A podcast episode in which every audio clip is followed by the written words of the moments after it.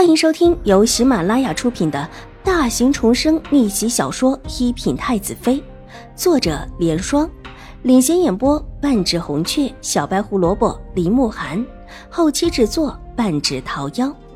喜欢宫斗宅斗的你千万不要错过哟，赶紧订阅吧！第三百九十一集，新国公夫人语带诱惑的道。之后又叹了一口气，似乎是自言自语，但正巧可以让秦婉如听到。今天也不知道是谁把这事情闹成这个样子，这事儿也太巧了。往日在府里的时候，这老奴才也算中用。这意思是说，申嬷嬷今天在秦府做下的事情，都是被有心人利用的，目的就是。冲黄这桩对秦婉如极好的事情，秦婉如蝶一般的长睫微微的扑闪两下，掩去眼底的阴鸷。新国公夫人还真是一如既往的把别人当做傻子来哄。这种情况之下，还在哄骗自己，说这事儿是被别人有用心的陷害了，把事情推到狄氏的身上，推得干干净净，脸上微微的露出一丝感激，却并没有接话。微微带了一点木讷的样子，又似乎是孩子气的不太懂事。你祖母年纪大了，你母亲现在又怀着孕，就算是有心，也有些无力。不管这事儿成不成，你以后若是有什么难事，还是可以来找我，能帮的我一定会帮你。算起来，也算是我们两个之间的一个缘分。新国公夫人满意的叹了一口气，一路上，新国公夫人又是哄又是标榜，一个劲的表示对秦婉如是真心的喜欢。秦婉如俱含笑待之，却没说一句实话。秦婉如把新国公夫人送到府门口，才转身往秦怀勇的书房走去。书房里，秦怀勇还在看着这封信封上面的几个人的名字以及住址，想来想去也想不出这几个人名是谁。至于住址更是普通，不像是哪一个府邸的。父亲，这几个人是谁？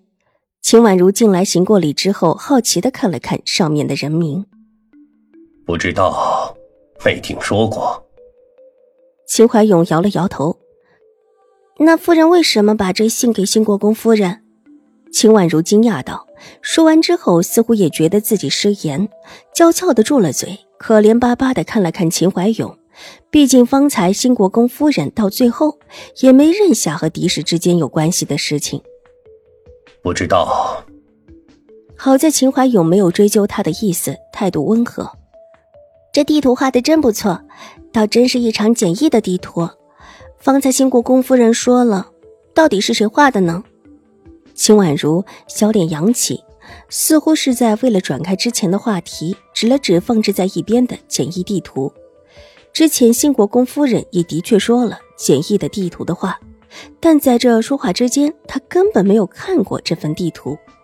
从这里就可以看出他撒谎了。秦怀勇的目光从信纸上转移到了简单的地图上，脸色冷了下来。将军府的简易地图，而且画的这么的仔细，如果叫有心人得了去，是很容易出事的。这府里能够画得这么清楚的人可不多。想了想，站起身，把两份证据放入自己的衣袖里，对着秦婉如道：“你先回去，这事为父处理。”是父亲，那我去陪母亲和祖母了。秦婉如乖巧的点头应下，转身就要走，忽然似乎突然之间想起了什么，急转身道。父亲方才那几个人名中的姓氏和母亲之间所嫁之人姓氏似乎是一样的。一句话说完，秦怀勇的脸色立时变得凌厉起来。他突然想到了一个人。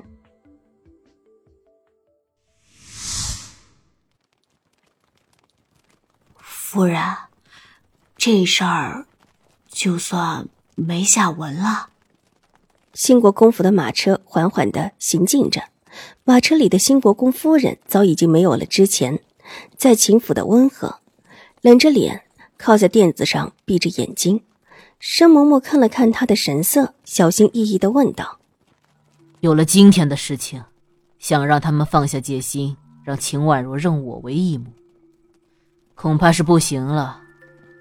新国公夫人冷声道，缓缓的睁开眼睛，冷冷的看着申嬷嬷：“夫人，都是老奴没用，老奴没想到那个下人居然还是宫里的人。如果早知道，老奴当时抢也得把东西抢回来。”申嬷嬷一看不好，就在车子里直接跪了下来，照着自己的脸毫不留情的打了两个巴掌，立时脸上就肿了起来。行了。这事儿看起来是有人故意盯着的。新国公夫人冷笑一声：“这事太巧了，巧的似乎是申嬷嬷一出去就被盯上了似的。这应当不会是故意的吧？您看，后来将军府也没拿这事儿说什么。”申嬷嬷顾不得脸上的胀痛，急道：“这若是真的被人给故意盯上了，而他还不自知，那他可是……”太不得用了，说不定新国公夫人还想换一个心腹用用。这理由说的，新国公夫人沉默了一下，她到现在也猜不透，这事是真的还是意外，还是故意的？如果说是故意的，那又是谁？狄氏不太可能，水氏似乎也不可能，老夫人更不可能。之前还有意想让秦婉如直接认下他，那是秦怀勇。一位将军会关心这种内怨之心，想想也不可能。之后就只有秦婉如了。新国公夫人直接就否决了这个答案。方才一路过来的时候，她也查看了秦婉如的神色，不像。夫人，接下来怎么办啊？那几个可是水氏夫家的人住的地方，现在都不知道住在什么地方了。生嬷嬷方才没看信。不知道狄氏给的地址是什么，之前已经暗中通过消息，这一次是把狄氏从江州找过来的水若兰的夫家的几位至亲的地址送到新国公夫人手中，由新国公夫人指使他们发难。这事儿先不管，我们还没有接手，就算是出了事也扯不到我们身上。新国公夫人冷声道，落下的窗帘遮挡住了光线。这让他看起来有一些阴森。可，这样和秦府的联系又没了，您想把秦二小姐又不行了。